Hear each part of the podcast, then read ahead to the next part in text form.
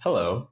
Today we have a unique kind of episode. Today's guest is Saint Woo. She's a secular witch and researcher of occult things and uh, particularly one who speaks to entities of different sorts, spirits and other non-physical beings. And I wanted to bring her on because I do meet a lot of people who are into like the really woo-woo uh, mystical stuff. And, you know, some people might say that like what I do is mystical. I mean, I, I could see that as well. I certainly play with concepts that aren't provable, but I think are workable, specifically around sexual energy.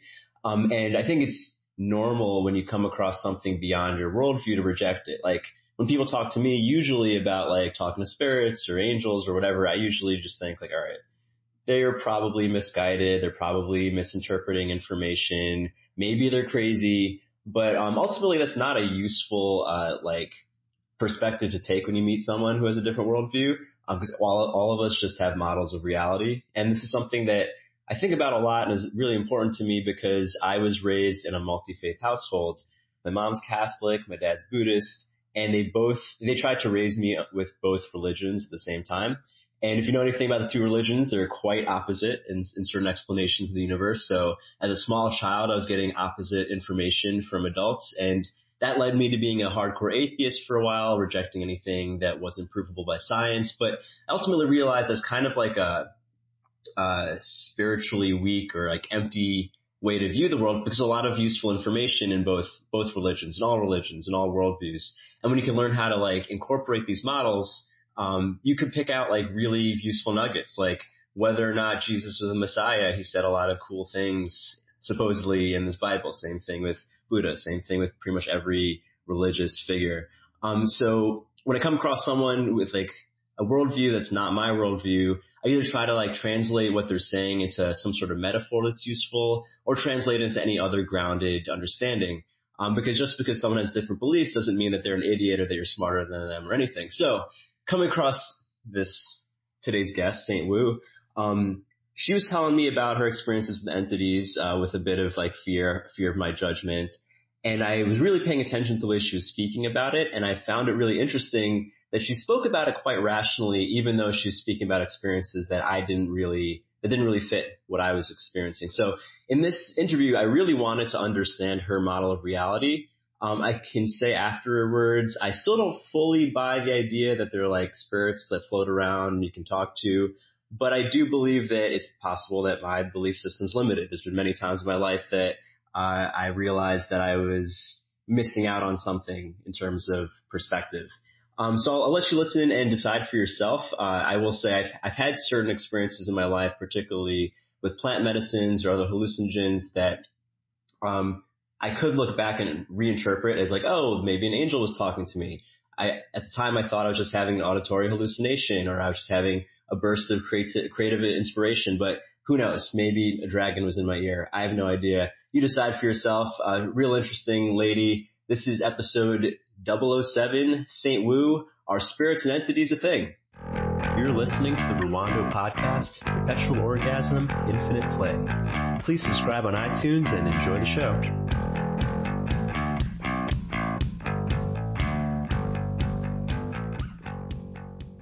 We're live. Sweet. Yeah. Hello, Iris. Hello, Rue.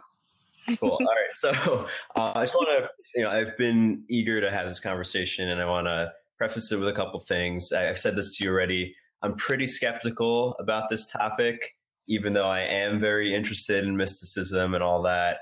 Um, even when we first met a few months ago, I was kind of skeptical when you spoke. One reason why I wanted to speak to you about this is that um, well, I'll just say, say this. Say this. Uh, I've had experiences with things that I could call entities, but only in altered states, like on, under plant medicine or during sleep paralysis. And I've always interpreted to be like, oh, these are things in my subconscious that I'm able to see more clearly or personify externally because I'm on a drug or because my mind is in a dream state or something. Then I spoke to you, and that's always been my thought when people talk about entities. Then I spoke to you, and you would say things about very specific uh, interactions you've had with entities and how they would say things that are totally not your personality. So it's like, all right, maybe she's schizophrenic or maybe not.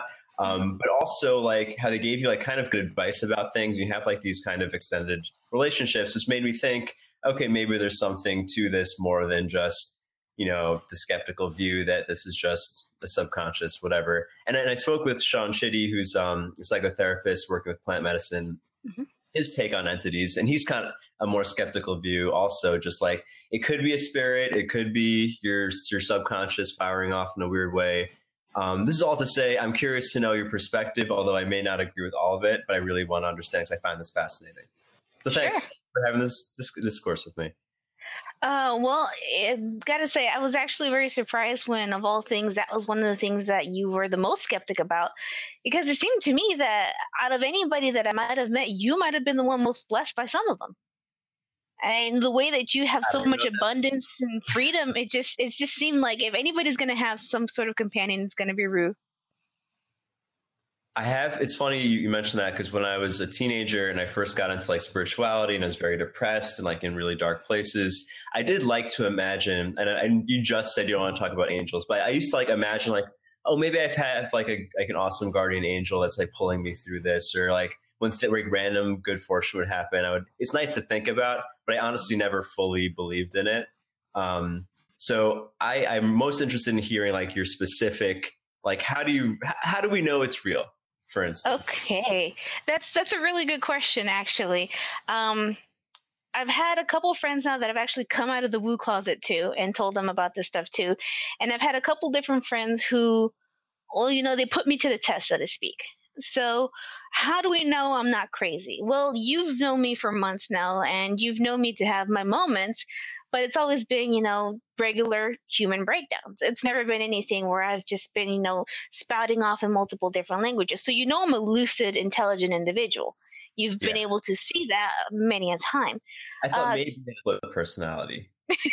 a split personality would have been interesting if you um, like to keep up with the medical journals, which I do because I actually got accepted out to a school in university, uh, sorry, university out in Australia uh, to become a naturopathic doctor um, there are a lot of free journals out there that you can follow, and most of them do happen to agree that split personalities, the way that maybe that one movie Split show, very rare. Hardly any actual instances of them being like that.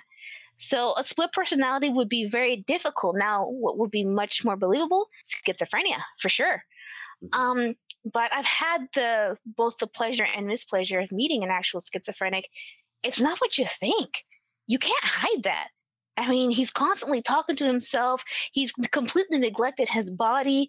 Um, you can't be anywhere near him without seeing actual symptoms of his condition. So, mm-hmm. any visible symptoms that I would have had, or any psychological symptoms that I would have had, uh, at this point should have been caught by anybody. Anybody should have been able to see any of them, especially because I do get regular checkups with the doctor for yeah, other health purposes. To me, otherwise, I probably wouldn't have invited you here. Yeah. Um, so for the most part, you know, I'd like to think I'm not pretty, I'm not crazy, but you start to learn when you become, and I am a witch, not just, you know, somebody who talks to these entities, that there's a fine line that you're always crossing between insanity and sanity when it comes to dealing with the woo world. You will constantly cross over. And a lot of the so called fluffy witches, which I'm not downing on them, I'm just using a term that they use, tend to avoid walking in the opposite direction of that line because it is kind of a hard line for you yourself to recognize.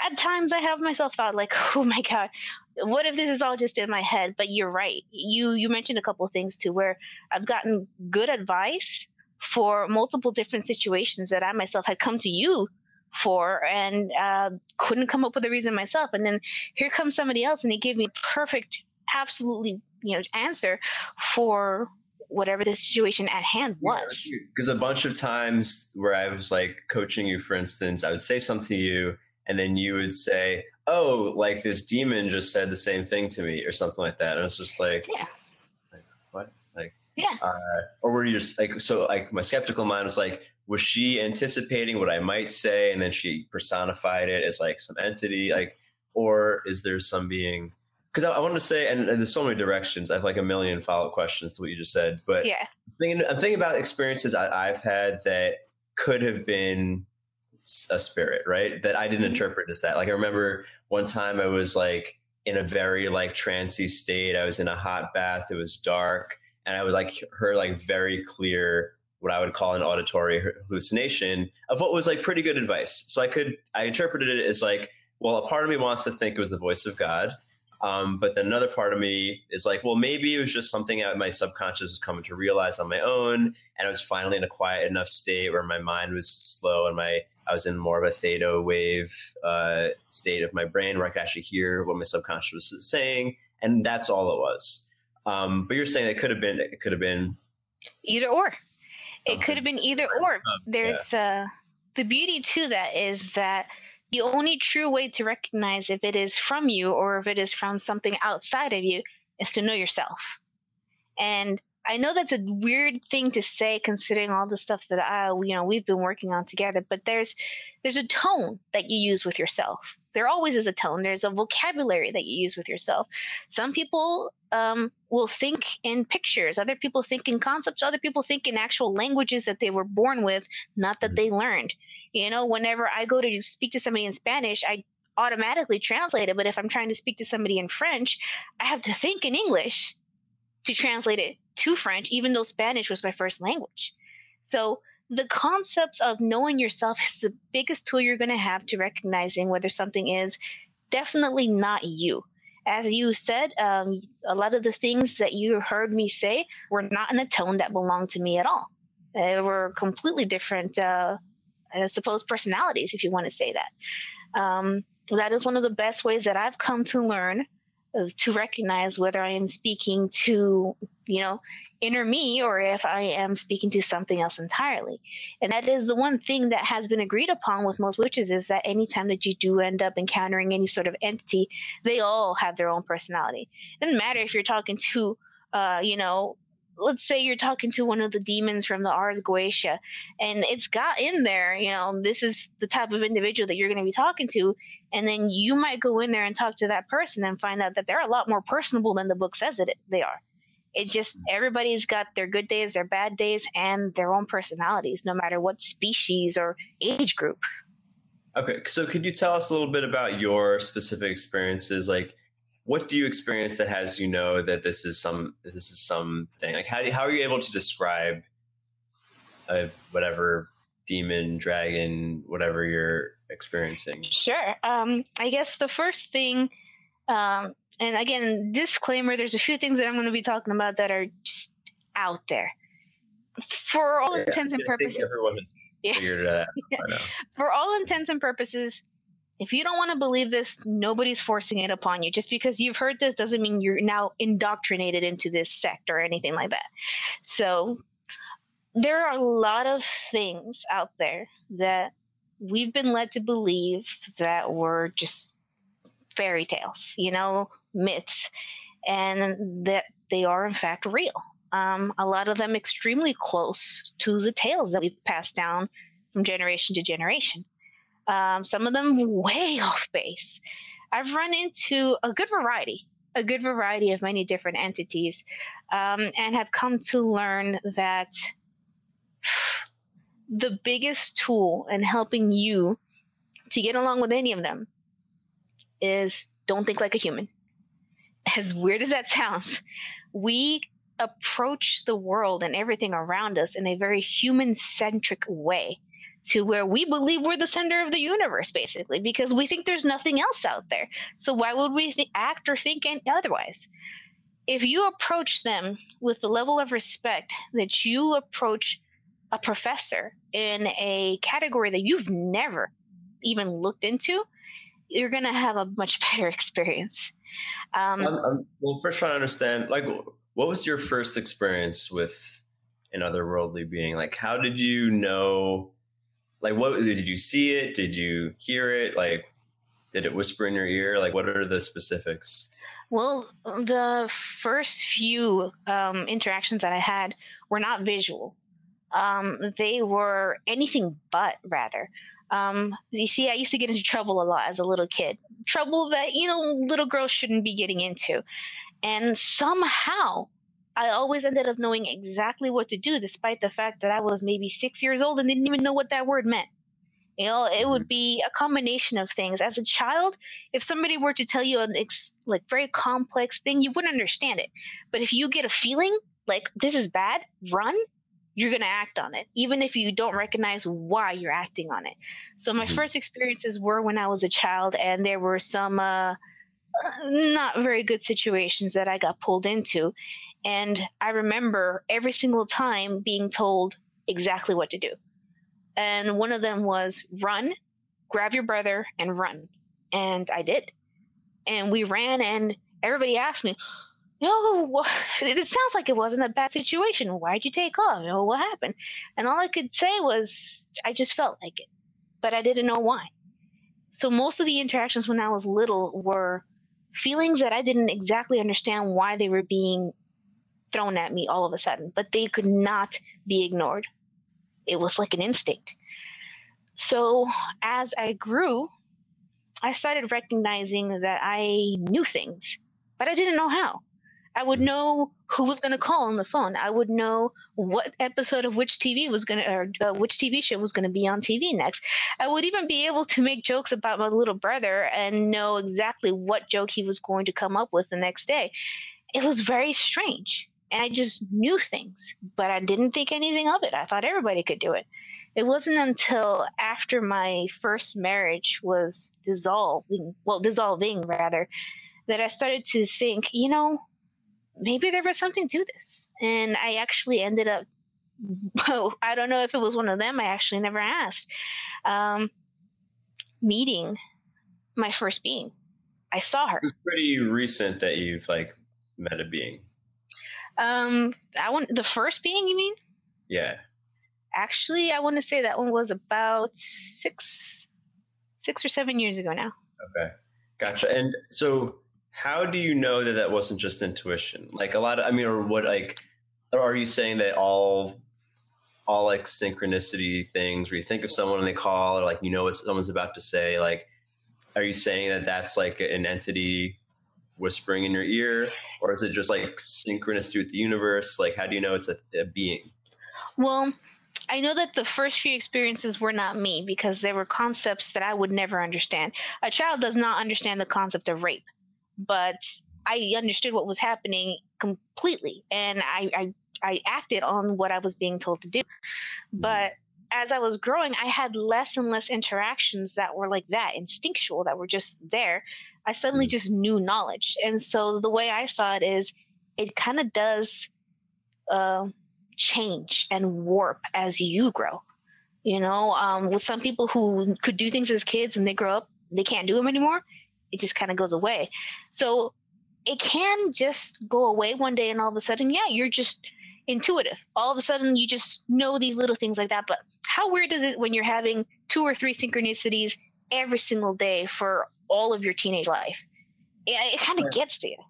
But it's still like, how do you know it was like a thing? Like, I mean, I know either way we're talking about like a woo-ish mm-hmm. concept, but like, how do you know it was like an entity and not just like download from the universe or however like other people might put it? You could see it in many different ways. In fact, in many cultures, um, a lot of these beings are actually seen as uh, the laptop to the internet connection that is the universe. It is their mm-hmm. job to download this information to you. It is their job to interpret this information in a way that you're going to get it. So, so I'm just like trying to like fit all the models like into like a worldview that makes sense. Cause like, for instance, like with the idea of sex transmutation, like very simply, my, my understanding of it is, uh, when activated in a certain way, uh, things that are not your conscious mind come to you. Like to me, that's like sensation moving up uh, like a, a, brilliant idea, a sentence that you wouldn't have thought of on your own, just like pops into your head. Uh, I would, uh, to me, that's like creativity. But you're saying it's, or one way to interpret it is a dragon tells you to write it, this. It can definitely be. I mean, there are multiple historical references to beings being the cause for many things, like the muses the muses were attributed to many of the art that we have back in the old Hellenistic days. But um, you could see it either way. You could either see it as something giving you this knowledge, or as an actual being. Uh, sorry, as you being directly connected to the universe. It kind of varies from person to person. So is it kind of like a, a choice or style? Like, like for instance, with hallucinogens, if you were raised Christian, you're much more likely to see the Virgin Mary. Yes. Uh, while on mushrooms, right? Like someone who's never had a concept of Mary's not going to see that. Maybe they'll see some other female figure, like the, the there's the like archetype of the goddess that is in every culture, or even like like like the Joseph Campbell view on like the monomyth, like you perhaps I don't know if this is just one interpretation. You perhaps read a lot about entities growing up, so that when it comes to these like hard to grasp concepts, you personify it as different entities. Whereas like someone like me who didn't really grow up with that, maybe just thinks like, oh, I'm just getting like a download from it.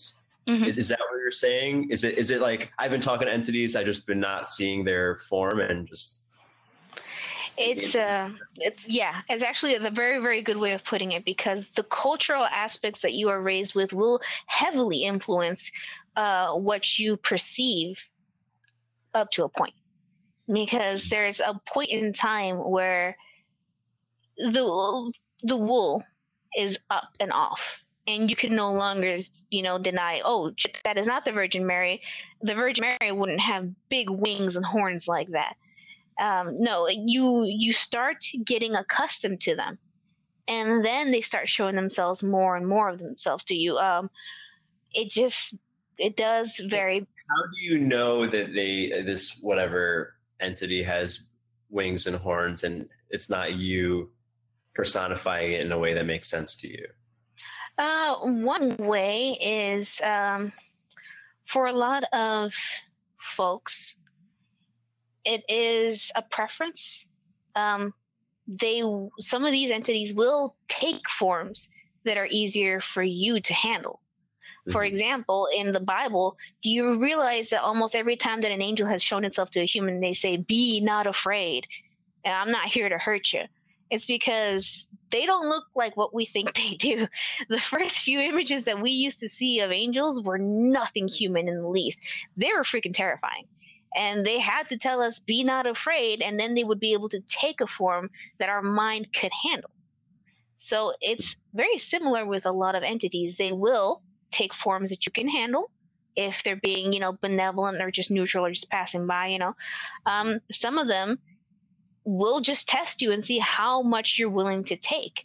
Because uh, with some of these entities, your own personal power is a big deal in them choosing whether they want to even put up with you or not. So, what do you mean by that? Well, um, for example, um, in India, there are these things called devatas. Um, they are seen as almost like divine mini goddesses, and they are uh, beautiful. They are feminine. They can fly, and then they are inspiring and helpful to whomever they wish to. Um, so they are they like the nymphs. They are like the nymphs, yes, but they're not considered nymphs. Uh, is it fair to say that they're the same thing, just interpreted in India differently than they were in ancient Greece? They can definitely be seen that way, yes. Um, because let's say I've never actually met a one of those. I've met a Vana Devata, which I believe is a earth deity like nymph, um, and they were very different, very different mm-hmm. from what an actual nymph that I was, you know, under the impression of uh, we're supposed to be like. Nymphs to me were sexy things. I just wanted to sex everything and sex, sex this, sex, sex that. And this Vana Devata was like, yo, chill, bro. I just want to be here and chill with the plants. It was very, very different. Um, you end up running into different cultures, different subspecies, and some of them are only willing to work with you if you're worth their time. Okay. So how how does one so uh, so let's say someone listens to this. I'm thinking for myself too. Uh, all right, let's say I take on the model of belief that entities are there. Mm-hmm. I want to obviously live the best life that I have in this incarnation. Maybe I want to like maybe I want to use a life hack and like uh, you know get on board with some of these entities. Like instead of taking Alpha Brain or drinking coffee, like I could befriend one of these folks to help me. I mean, you even said like, oh, maybe I was maybe I have some sort of partnership I'm not aware of. Um, how does one start? What does one do? Is that a bad way to look at it? Like, like self-servingly? Is that like a negative thing that they don't like? like I'm trying to understand. Um, again, personalities will vary because I'm fairly sure any demon is willing to take you up on that offer and just be like, "Yes, yeah, I'll give you whatever you want. Give me your soul, though." okay. and so you do want to be and constantly, I, I, I cannot say this enough to anybody who asks be careful. Because just like with humans, you're going to meet bad people who seem like they have good intentions. And then you're going to meet really, really bad people who don't care about what their intentions look like.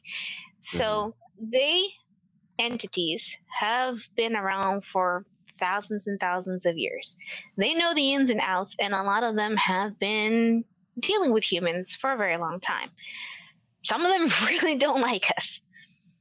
What you want to do, do your research.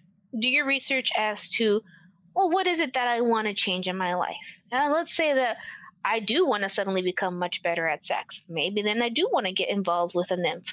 Somebody would say, well, why not a succubus? Aren't they all about sex? Well, if you do your research, you know that the succubus kills their victims. So therein lies a big difference. If you do your research, you start recognizing that we have myths about specific creatures because they have a bad rapport with humans. Succubi and incubi, for the most part, have fed off of us for the entire existence of either of us. Um, but nymphs, on the other hand, do have a lot of lore where they were helpful or neutral. So you do want to go and look for things that humans still have good stories about. You know, that you can have. So for the most part, the mythology that most of us view as entertainment, mm-hmm. you're saying correlates to the reality of these beings that are like, for the most part? Not 100%, but it's a great starting point because okay. you'll start recognizing uh, patterns, patterns mm-hmm. across the stories. Um, and then you'll start looking at, well, actually, you'll start feeling it. You'll start feeling a call inside of you. Like uh, back when I was younger, I didn't give, you know, uh, anything for nymphs or dragons. I didn't care about any of that. But I love dogs. I freaking love dogs. They were my favorite creature, my favorite animal ever. And lo and behold, I ended up running into a wolf type entity that was was a pretty big deal. Just to leave it there. And whereas I probably should have paid my proper respect and proper due. I instead was just like, oh, who's a tiny puppy? oh, you're just so adorable and blah, blah, blah. And oddly enough, um, because this one, this one instance, because I gave it nothing but affection and love, and I was just keen on meeting it as opposed to, you know, coming after it for something. I think this was the reason why I didn't just chop my head off and just make off with my spirit. but it actually became. What would that look like? If mm-hmm. it did, what would it look like? Would you just be like, would your family just find you dead the next day and like people would just be like, oh, she just died in her sleep? Like, what is that? Actually, that does take many interesting forms depending on um, what creature you work with, because some of them will just make you look like you're sick and dying. You know, like the wasting diseases, eh, where no doctor can figure out what's going on with you, even though there's absolutely nothing showing that's hurting you wasting mm-hmm. diseases are caused by entities a lot of the times. Um, mm-hmm. Sudden infant death syndrome, SIDS, that has been one of the biggest things caused by entities. Um, miscarriages, a lot of the times they can be caused by entities too. Um, you know, there's a human factor to it as well. But, you know, a perfectly healthy mom and perfectly healthy fetus, and all of a sudden, just one day, baby's dead with absolutely no warning, no problem Eh, yeah, sometimes they do kind of end up happening um, where they can physically affect us. But a lot of the times, they'll just make us die in different ways. You know, you'll waste away slowly. Your mind will be worn down to shreds, depending on their personality. If they want to kill you low and slow, they will. But a lot of them don't have the wherewithal to be able to physically destroy your body. But they will do everything but that just to make sure that you suffer before you actually meet your end. Most people end up being driven insane. Hmm. I'm wondering now because like I feel like this is this is dangerous territory, whether it's true or not. Even mm-hmm. dangerous to indulge in this thinking, like like even even as, as like some people like oh this person cast a spell on me or this you know, like all this stuff like there I see there's a danger of entering like a victimness, but then also I don't know. I feel a little confused. I will of how I interpret all of this, to be honest. Um, yeah. up to this point, it's just been whimsical stories about the good stuff that I've ended up doing with them. You'd never gotten exposed to any of the bad. So you kind of had a little bit of a biased opinion up to this point, right? Uh, I've always thought this is like when you've told me stories about entities, I'm like, this is Iris's worldview. This is her reality. Whether there's something there or not, this is what she's experiencing. And that's what makes it real enough to interact with. Mm-hmm that's that's just that's been my my view on it. And anytime anyone presents something to me that I think is like it's just outside of my reality, that's how I look at it. Like this is their reality, mm-hmm. and let me interact with them there. Well, like I said, it is dangerous. Um, that is the reason why most of the time witches were the only ones who dealt with this. Um, in fact, a lot of the times, if there were any children who were found who had these abilities, they were adopted by the local shaman or the local witch or whoever to train this person so that they knew what they were getting into and how to protect themselves. Um, mm-hmm.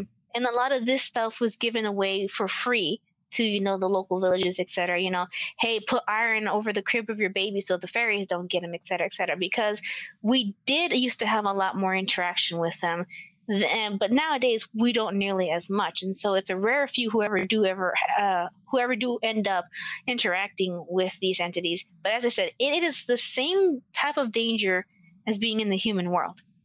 There are good and there are bad.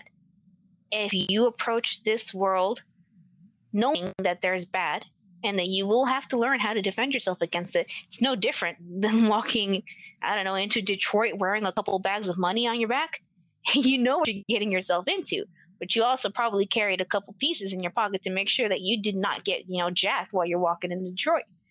You have to be careful and you have to pay respect to the fact that there are myths that try to guide you as to what you're getting in you know? Uh, some of them tell you fairies hate iron. That's absolutely true. They do hate iron um, hmm. some of them tell you, you know, if you don't want to end up running into certain creatures, don't walk under these mysterious circumstances. Like, don't walk into a ring of mushrooms, or don't go out into the middle of the night into the woods and butt naked and cover yourself in the blood of a baby. You know, don't do stupid things. You won't run into stupid yeah, situations. Okay. Yeah. Um. Okay. So, how would someone start to perceive these things? Like I'm still I'm still I'm still half and half, right? Like I, mm-hmm. I'm like, you know, everything you're saying, it makes it, it has a logic. But I haven't other than like being on mushrooms or uh, plant medicine or sleep paralysis, like I haven't actually I mean to be fair, I have had quite a few experiences like playing with astral projection and feeling like mm-hmm. something was touching me. I just assumed I was imagining it. So anyway, so aside from substances, how would one start to to perceive such a thing? Well, is defined by many a thing. Um, when you remember, I the first thing I said was, do not approach this as with a human mentality, because you will run into um, different definitions for what we think. Perceive, you can either visually perceive, you can audibly perceive. Heck, for some people, you can uh, perceive with taste and scent you know, like smelling your dead grandmother's perfume every time that you're, you know, coming close to her um, anniversary. You have different methods of perceiving them. And for each person, there's one or two different methods that work best for you. For example, not everybody's ever going to be able to, you know, with hard work and dedication, see. But most people do have at least one method that they can use to be able to perceive. The question is, how do you find that method? How do you find your way of perceiving them? Yeah. Um, the one thing that I did was I began to experiment with all of the five senses. I wanted to see what became the most easy to wield for me obviously I wanted to see first and foremost. But try as I might, I never saw anything. I tried the the tips and the tricks, and I couldn't get anything. But I did start noticing that I was able to feel uh, temperature changes. I was able to feel um, strange, like walking into a swarm of static. You know, the snow that you get on TV. I started running into different uh, tactile sensations that had absolutely no no source. So I went with that one and I started to experiment with that one. Somebody told me everything has its own energy. Find the energy, learn what it is, tell the difference. And I said, sure, why not? So I started closing my eyes and I started to try to feel for the energy of things. Um, let me use an example. I have a dog that's completely black. And if I turn off the lights, I can tell you where he is. Now, I could do that by hearing him breathing, but if you used earplugs and you had, you know, your eyes closed and you made sure that that dog was asleep, how would you sense for that dog? Have you ever felt like you were being watched? Just, just the weird sensation where you didn't even think about it, but you turned around. Mm-hmm. That's a way for you. That's one of your sensations being activated. Okay. Um, whenever you have a chance, and this one's one that anybody can do, um, turn off the lights, make sure it's pitch black in there, and try to touch your fingertips together from both hands. In the darkness, you know where your hands are. Mm-hmm. You know how close your fingertips are. You might miss by a few centimeters, but most of the time, you know where your hands are. That is the type of perception that you end up using in the nighttime, where you recognize that objects are near you without being able to actually see them. Mm-hmm. And that's how I ended up training my first ability. Was so it's essentially proprioception applied beyond your body? Yes. You want to send that sensation outwards, kind of like echolocation.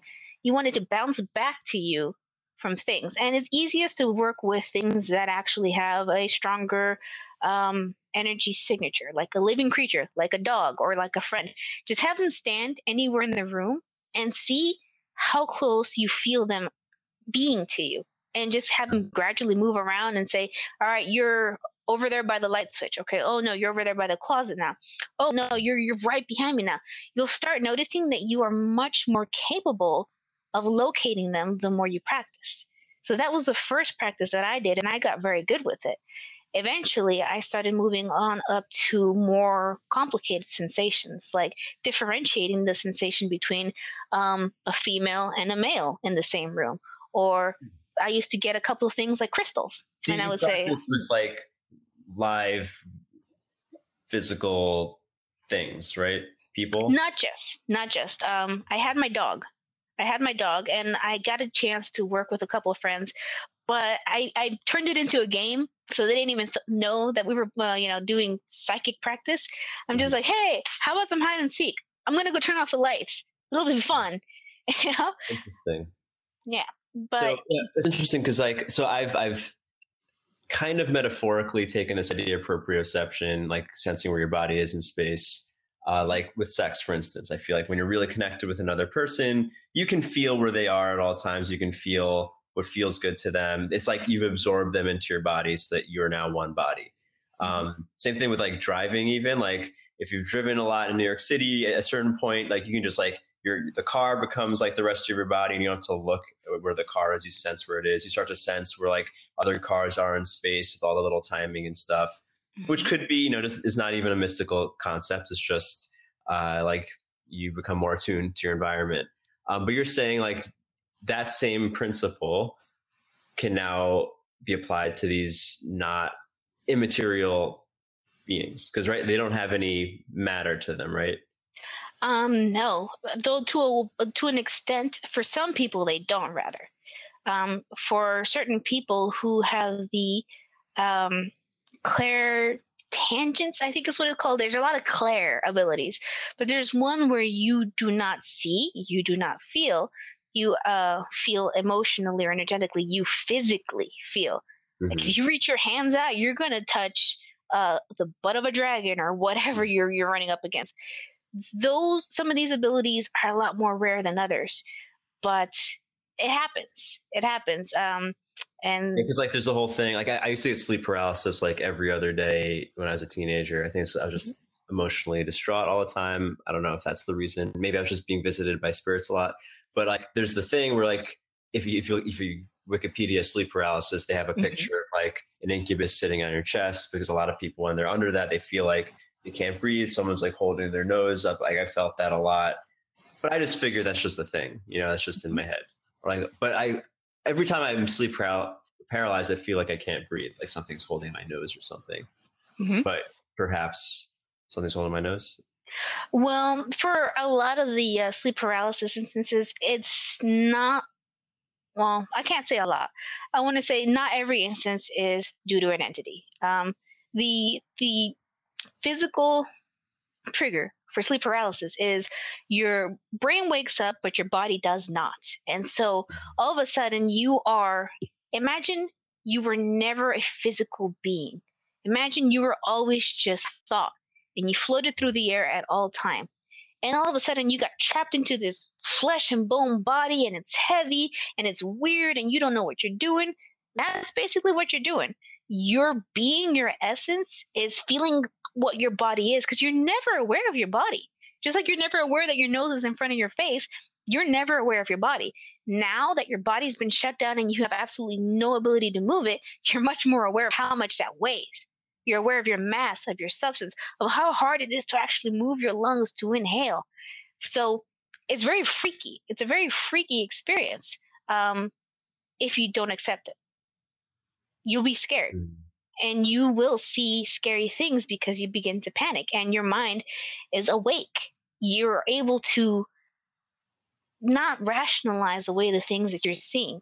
If you are not scared, if you realize, oh, yeah, dude, this is cool.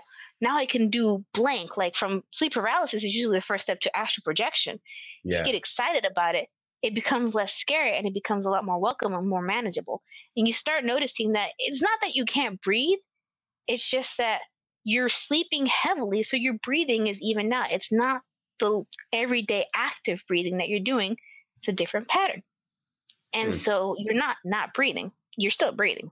Yeah, I've I've always found sleep even before I believed anything close to astral projection or anything like that. I've always been interested in sleep paralysis, even even though I was always terrified because I would have my eyes open, for instance, I'd hear what was actually going on, but also have like an, a dream overlay. It's like I knew there's not someone, or maybe there was someone walking around in my room, but I would like wake up and be like, oh, like that didn't actually happen, but I saw the actual furniture where it was, or I would see the furniture in the wrong colors if I was like looking or something. Mm-hmm. Um, and every time I was like, oh, like why don't I just like play with that and like go into it? But I always feel like if I stay too long, I'll suffocate because like I'm running out of air. Uh, so that's why, for the most part, I haven't. Although I was just I just read this book. Do you know Adventures Beyond the Body by William Buhlman? Mm, I have a lot of books on astral projection. Okay. I'm not sure if that one's one of them. Okay, it was recommended to me by someone who's just as skeptical as me. So it's like, all right, let me read this book. Um, and yeah, it, it's like pretty like clear exercises on how to leave. And this one time I sat up, and I was also reading another book on uh, sexual alchemy about like taking on spirit lovers. And as soon as I sat up, I felt like hands touching me. I was like, uh, I don't know if I want to be here. So I went right back to the body. And, like that was my last uh, out of body experience. Half of my body was out. The other half, I think my legs were still where they were. Anyway, um, yeah, so many things to explore in this in this thing category. yeah, a yeah. category. Yeah. Yeah. Okay, so um, uh, you were asking, you know, how do you start to perceive? Uh, was yeah. that you know, like I said, you you start with your strongest uh, point, basically your strongest uh, character, and then from there on, once you sense like of like like I I get what I would call auditory hallucinations, which I just think is me being creative and like hearing something from my subconscious. But maybe all those times someone was speaking to me. Is what you're saying? It could be. It could be. Um, for a lot of uh, a lot of us. Um, doesn't matter what country we're born in, what kind of family we were born into, Christian, poor, rich, etc. Almost all of us have at least one sort of guide. And hmm. whether they do or do not interact with us is a completely different thing. But we almost always have somebody with us, guiding us through life. And you know it's a really interesting practice to remember when you're a little kid and you tell everybody oh the devil made me do it when you did something bad well you yeah. know obviously yeah, obviously you can't go around telling everybody oh well my, my spirit guide told me to do that because they don't make you do anything they're a mm. guide not a possession. So they will try to guide you in life in a way that it seems like there's nothing there at all other than good luck because you don't want to become reliant upon them. You want to be able to walk on your own two feet and do these things. So they'll have a very light touch in your life, but it's ultimately up to you what decision you will make. So uh, I want to go back to the perception thing. Like, let's say, let's say I believe, and let's say it is true that I have guides. How do I like start talking to them, or how do I? Just do it. Just out loud, out loud uh, until you start feeling, you know, self conscious about it, and then do it in your head, whatever. But most of the time, you want to get into, you know, a nice little safe place. A lot of people mm-hmm. do meditation to do it.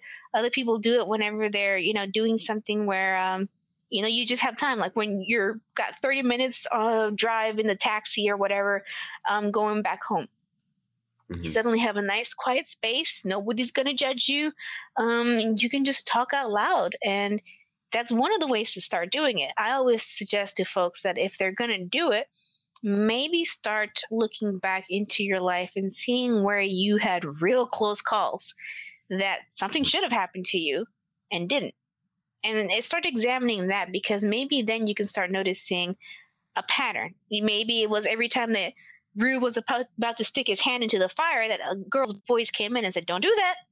And and you listened and you turned around and you did something else entirely. Sometimes there's patterns. Sometimes it's a pattern you won't even believe happened. Like, oh yeah, now I realize that every time that I was sad, suddenly my favorite TV show came on and it was about a dog or it was about this uh, little old lady who lived under the sea or whatever. You'll start noticing certain patterns of things that helped you whenever you were doing something that probably wasn't very helpful to you. And if that doesn't end up working, there is always the go to of go to your ancestors. You can always go to your ancestors um, if you are one of those types of cultures who believes in your ancestors you know watching over you and you can start doing you know your sacrifices um, your altars or whatever. Just acknowledgement. Acknowledge that they're there so all right so you touched on something if you believe like mm-hmm. if you believe in and in that your ancestor spirits exist like what if what if you don't believe? Or like what if uh, so are you saying that like that is a thing i mean i'm just trying to does it only exist if you believe in it? Is it one of those? I want to say and i'm going to use something that a demon told me on this one your magic is in your blood i thought he meant you know what you were capable of is what you were capable of no what he meant was your generations go back multiple, multiple different ways to multiple different cultures. And it is what is ingrained in all of your culture. It is what your people believe. Even after death, a lot of people end up believing this. And it is what they will abide by. It is a reason why you can't chase off a vampire with a Star of David, but you can with a Christian cross. It's because it's a Christian myth. So in your bloodline, you have different beliefs of what is and is not going to happen with your ancestors once they pass over. Well, with that, though, I know you're just using it as an example, though, but like if you don't believe in vampires, if your culture doesn't have that, will you never experience one? Is that so to me that that that now that now it's starting to seem like oh, is this just like self fulfilling prophecy, or is it just like just you project whatever you well like the reason why i brought up the the bloodline thing is because um, we have different entry points to the okay. world of woo um, and a lot of it is dictated by um, our cultural upbringing um, mm-hmm. our location can sometimes be a big factor to it but the biggest factor of all is going to be what you're willing to throw yourself into uh, for example, I don't believe in the ancestors. It's just not something that is in my culture. But I know mm-hmm. many witches that I highly respect who work with both entities and their ancestors. So there's different entry points to getting into this. It doesn't necessarily mean it's wrong. Like you have strong points in your week. If I wanted to believe ancestors, I could start doing this, but I might not reach any of my ancestors. I might reach somebody else's ancestors on accident. It's not necessarily that what you believe colors what you see, but rather it affects how strongly you're able to get involved with it. Gotcha. So is it uh, uh, is it like if I don't fully believe in something, I won't be able to perceive it in that form?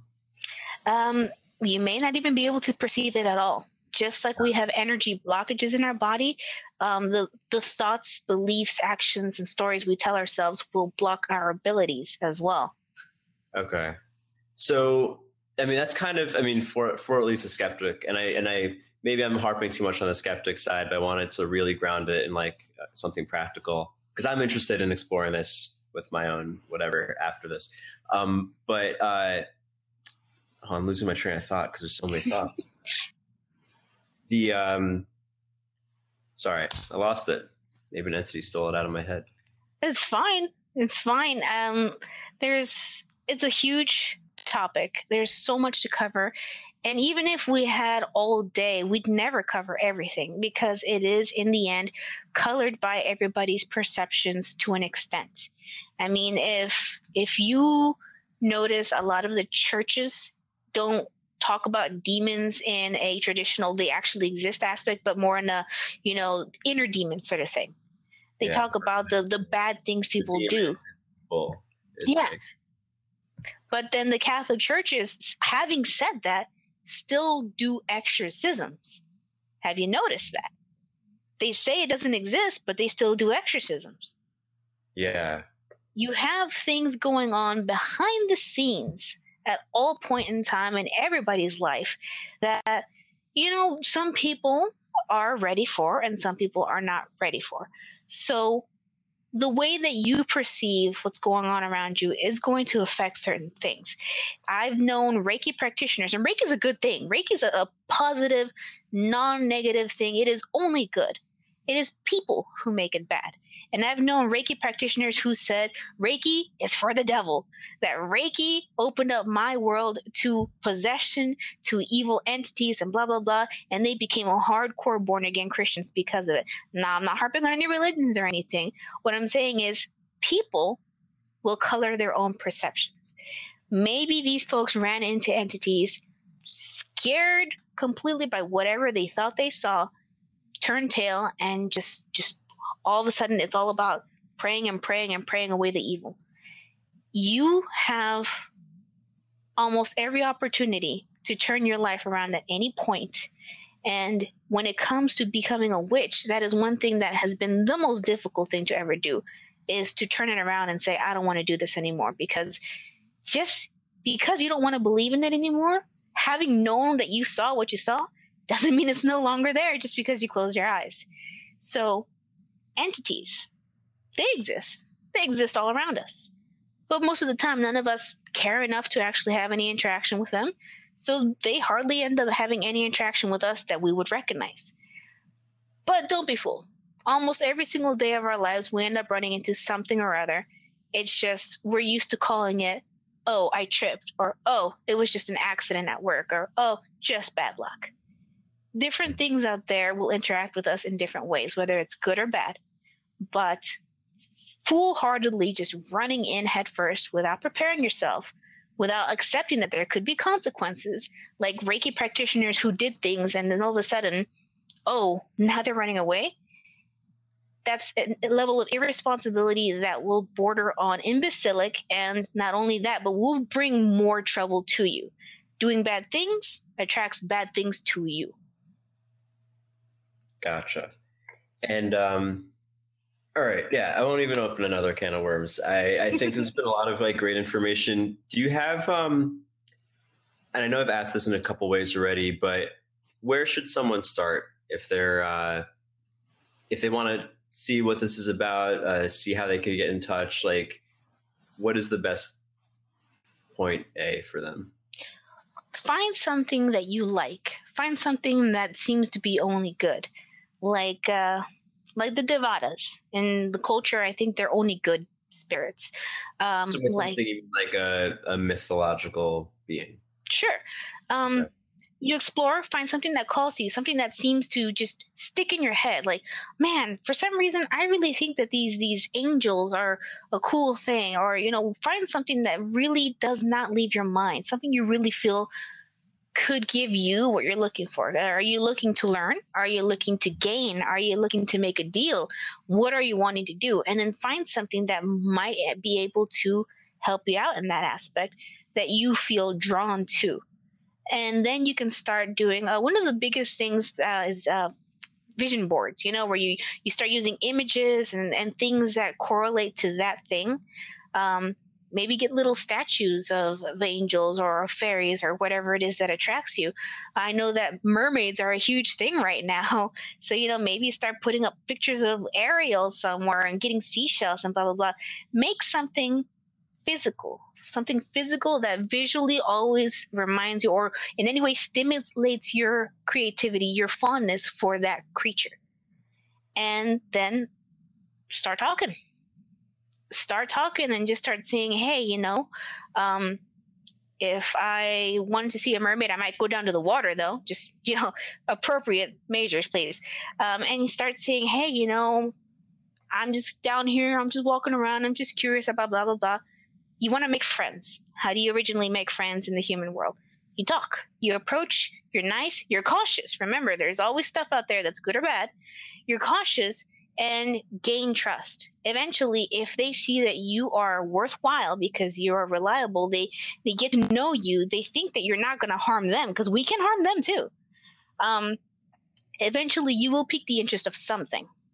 Um, but one of the biggest things that I do want to say is maybe don't do this again until you absolutely know that you know how to put down anything that you call up. Big rule because you don't go and try to make friends with a biker if you don't think that you can take him if he's going to go turn around on you, right? Hmm. So you can definitely start with whatever you feel is closest to your culture because they usually do end up having a fondness for those in their culture. Um, but you can also start off with things that you've known across all cultures to be good. Like, you know, angels are usually down to help just about anybody. Um, nymphs, they usually don't ever harm anybody, but you know, there could be a crazy nymph out there. Who knows? Start off with friendly, nice things that you know are going to be something that you can deal with. You know, don't go trying to find a friendly demon just find something that calls to you, feels good to you, and that you know you know how to deal with. Okay. And um okay, cool. I'd say uh well some like astral projection seems to be tied into all this stuff. Um super huge, yes. In that when you leave your body you can experience these things more. Perhaps yep. next time I astrally project I won't uh, immediately discount what I see, and you know, perhaps I, I'd imagine that if every time I've seen an entity, I assume that it was just a figment of my imagination, they probably wouldn't like that so much, right? No yeah. Nobody wants to be called a fake, you know, whether it is you don't even exist or you don't believe what you're talking about. Respect is key. Got it. Okay, cool. Awesome. Uh, well, thanks so much. I feel like we might have you on again to ask more follow up questions. I need to process some of these thoughts. Um, and definitely we'll link your website. I know you have some uh, fun little narrative stories of experiences you've had with entities, which I think are really fun to read. Um, and if anyone has any questions about specifics, they can reach out to you, right? Uh, yeah, definitely. Um, I think you posted a link somewhere where um, to any of those things. But I do have a blog going on right now where I tell stories about witchy stuff that I do and entities that I run into. So if you know somebody who needs help or if you're looking for some funny stories, I, I do put a lot of those up as I can. But uh, it's not all bad. It can be real downright silly. Cool. Awesome. Well, thank you so much, St. Woo. Until next time. Thank you, everyone. Bye. Bye. Thanks for listening. Don't forget to subscribe on iTunes or Stitcher. And if you want to be a part of the virtual audience for future episodes, make sure to follow me at crowdcast.io slash Ruwando. See you next time.